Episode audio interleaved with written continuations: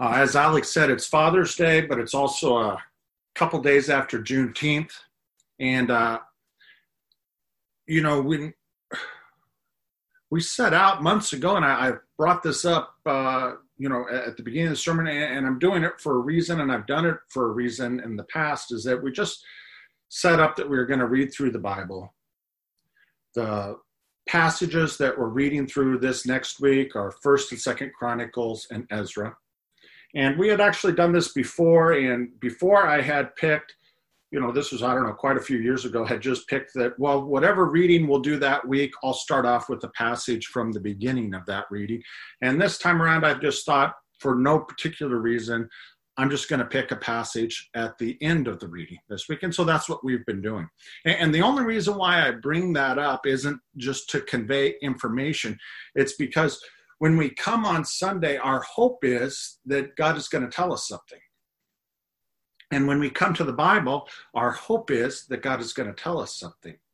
And sometimes we think of a service as just sort of being micromanaged and people pick things. But, you know, people do what people do. But, but God brings us to passages. And I only bring that up that we set this all up to reinforce that hope that I really do feel like God has brought us to this story of Ezra, and God timed for this story of Ezra to be read about this next week, uh, the week after uh, Juneteenth. And the reason why it's applicable and there's a connection is because the story of Ezra is very clearly a story of God giving freedom to a people. And that's what we're looking at today. Uh, in the story, but a day today in our lives and today as a nation. And we're looking at uh, Ezra, we're picking it up in the middle of the story, and it's appropriate to start in the middle of the story because as God is giving freedom to African Americans, we're not at the beginning and we're not at the end. We're somewhere in the middle. And I think that this story of God giving freedom to a people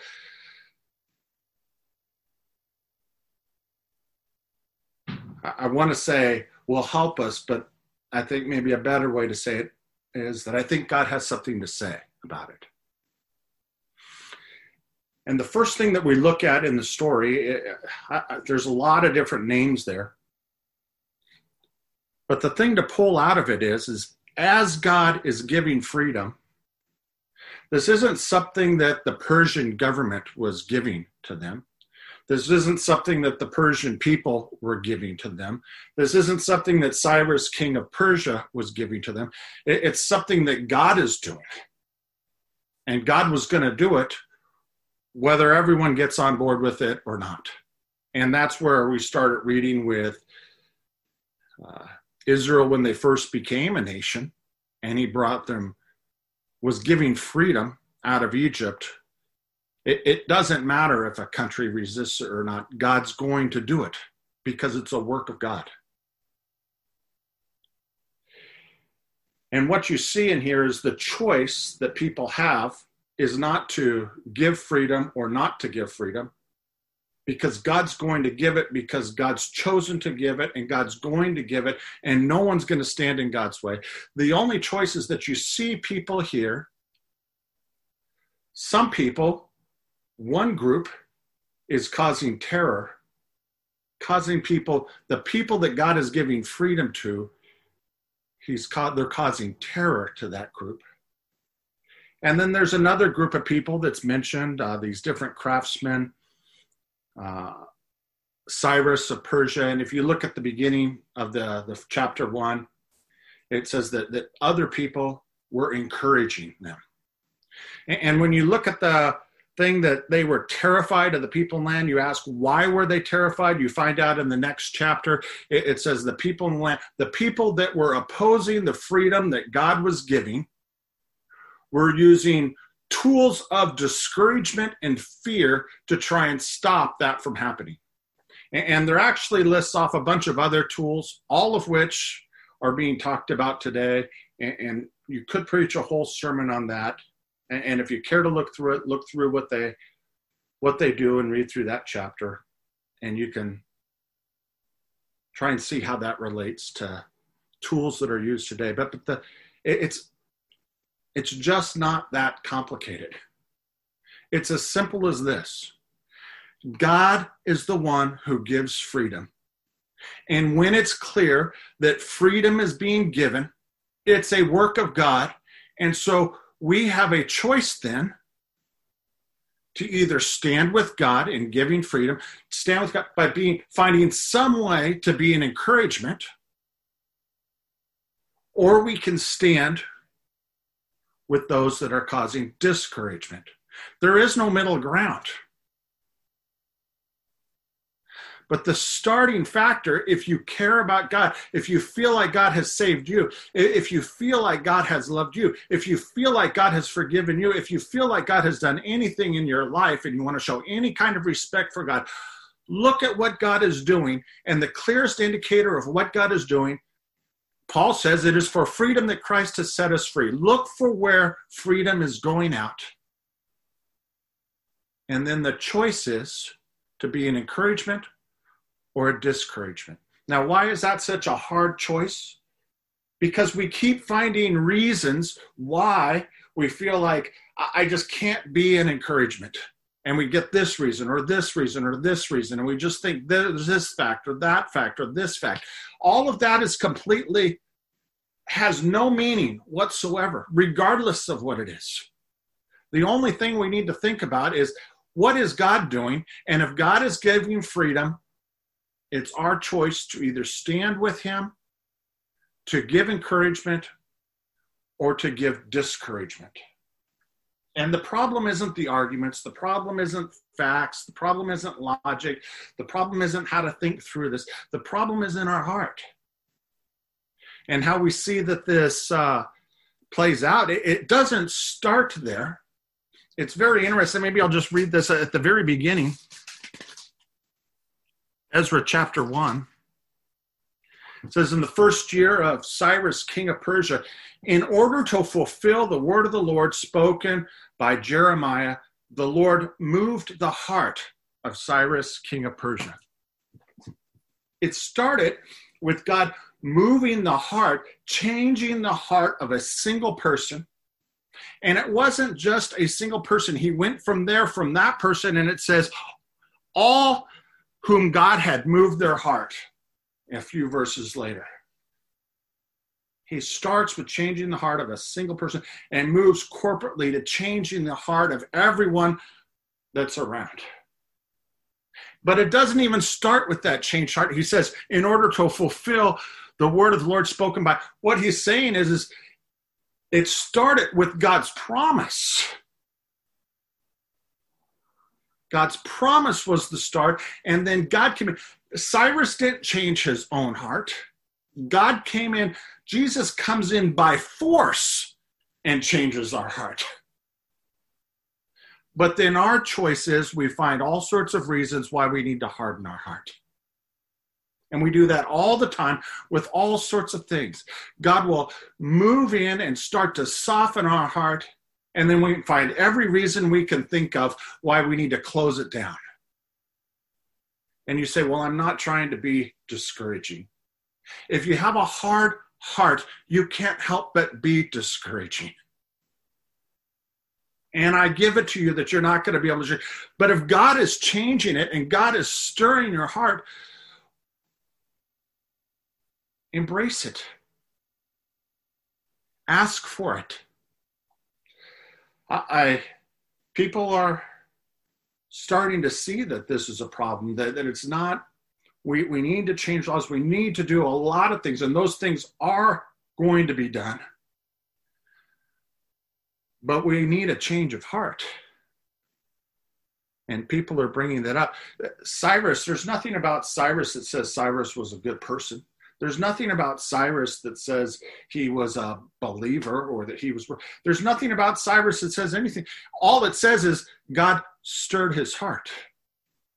And people in and out of the church, religious and not religious, people that believe in God or don't, people are seeing that there's a need for a change of heart, and Jesus is the one who's been talking about this.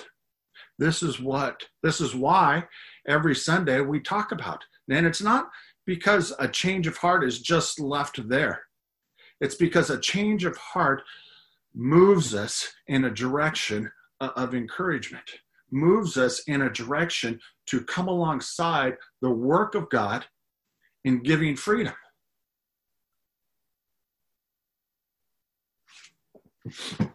Now, how does Jesus do it?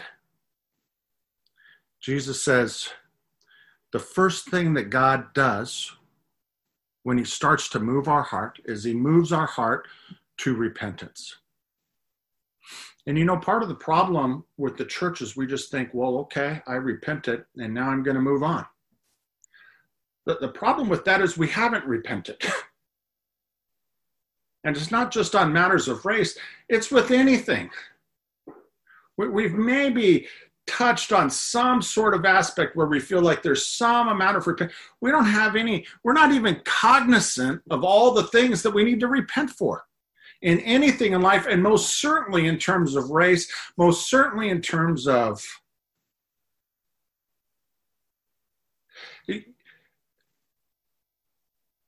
a nation that has pulled people into slavery you don't just, it's not something that you just move on from. What, what we see here in the story, and I'm going to keep this short because I really think it's just as simple as this. Where do you see freedom being given? God's giving freedom. He's softening our hearts. Don't harden our hearts and find reasons to give discouragement. Encourage, find some way to encourage. But there's an important lesson that's seen here at the end as we look at this. It says, with praise and thanksgiving, they sang to the Lord, He is good. His love towards Israel endures forever. And you could very easily replace the word Israel with saying, He is good. His love towards those that He gives freedom to endures forever. And all the people gave a great shout and praised the Lord because the foundation of the house of the Lord was laid. A lot had happened previous to this, and a lot was going to happen as you read through the rest of the story. But the end result was God brought them into the land. God gave them cities to dwell in. God built a foundation uh, for his house. And God built the temple of his house. But the house that was being built was not a house or a temple made with human hands. It's something that is reference to Jesus, to what Jesus is doing it to us in our heart that when we repent and we turn to Jesus, that He atones for our sins and He gives us the gift of the Holy Spirit, which is God dwelling with us in our hearts. But what it says is the older priests and Levites and family heads who had seen the former temple wept aloud when they saw the foundation of the temple being laid, while many others shouted for joy. No one could distinguish the sound of the shouts of joy from the sounds of weeping because the people made so much noise and the sound was heard far away. It was a lot of people making a lot of noise. When freedom is being given, a lot of people make a lot of noise. And it's an indistinguishable mix of joy and weeping. And the only differentiation that's seen there between what's happening with the weeping and what's happening with the joy is the word older.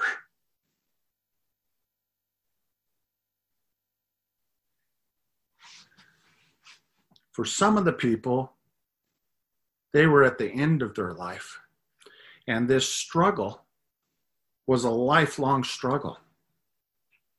And, and others saw it and just rightfully grabbed a hold of it with joy because there's so much joy that's there when we join in to God giving freedom, why would we even want to make an excuse to be discouraging? Why would we even want to make an excuse to close our hearts? Why would we do that? If God is willing to step in and give us freedom because he loves us.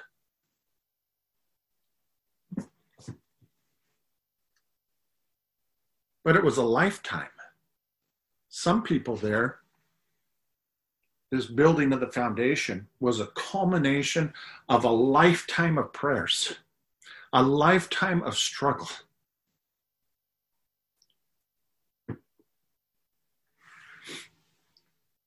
We can't think of things in terms of here's a problem, it's going to get solved this week or the next, and then we're going to move on. It doesn't work like that. You don't just move on. You can't just cause this much pain and suffering and then just move on. And that's not just true for uh, the struggle for freedom and, and, the gift that God is giving in, in terms of the Africa. It's it's it's every aspect of freedom that God gives. It's a lifelong struggle because we're just so resistant. We find so many reasons to resist rather than just embrace. And we cause so much pain and hurt in the process. The struggle for freedom It, it lasted a lifetime of people before, many generations. And, and there's, and we should be ready to spend our lifetime on that too. And, and I know that's a cause for weeping, a cause of difficulty, but it's also a cause of joy because of the promise of God and because of what we've already seen God doing because we're not at the beginning of it. We're in the middle where we're already seeing what God's doing. And it's a hope that God has promised He's going to give freedom. He's already started to give freedom, and that God will bring that to a conclusion. But because of our resistance, it's a struggle. But the hope of rest, when we move on, we'll move on in heaven. But for this day, we need to take on the mantle of repentance. We can't let go of that. How could we let go of that? Yes, God gives redemption. Yes, God gives forgiveness. But the effects of what we have done are lasting in this life. We haven't come to full grips with what it is that we need to repent for. There isn't anything in this life we've come to full grips with in terms of what it is that, that we need to be repentant for. But we need to wake up each morning willing to repent, anxious for God to soften our hearts, praying for God to give freedom. And when we see God giving freedom to a people, we can join in by praying that God gives us some way to be an encouragement. Praying that God will keep us from being a discouragement. Pray that God will continue to soften our hearts. Pray that He'll prevent us from hardening our hearts. Pray that we'll be able to join in to what's already been a lifelong struggle. But hold to the hope of God's promise. Hold to the freedom that we've already seen. And the reason why we look through the Bible and we look to Jesus is Jesus is the only one talking about this. It's good that people are realizing we need a change of heart. But Jesus is the one who's been talking about it. Jesus is the one who leads us down this path. And we're looking to him to help us down this path uh, uh, of a changed heart, down this path of being encouragement, down this path uh, of being a part of freedom being given. Because it makes a difference. Let's pray. Jesus, we thank you so much for the promise of your freedom the promise that you've given to the African American community that you've been bringing forth. We thank you for that promise of freedom as it applies to us too.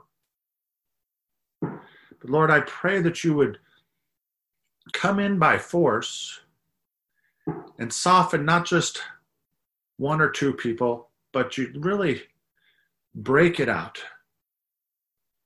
As it said here in Ezra, to everybody that is around those that you're giving freedom to, that you would stir their heart, stir our heart to be an encouragement. And don't let us fall to the schemes of the devil in giving us reason and cause to harden our heart and to become a discouragement. We pray that you would do as you've promised and bring freedom. We ask this in your name, Jesus. Amen.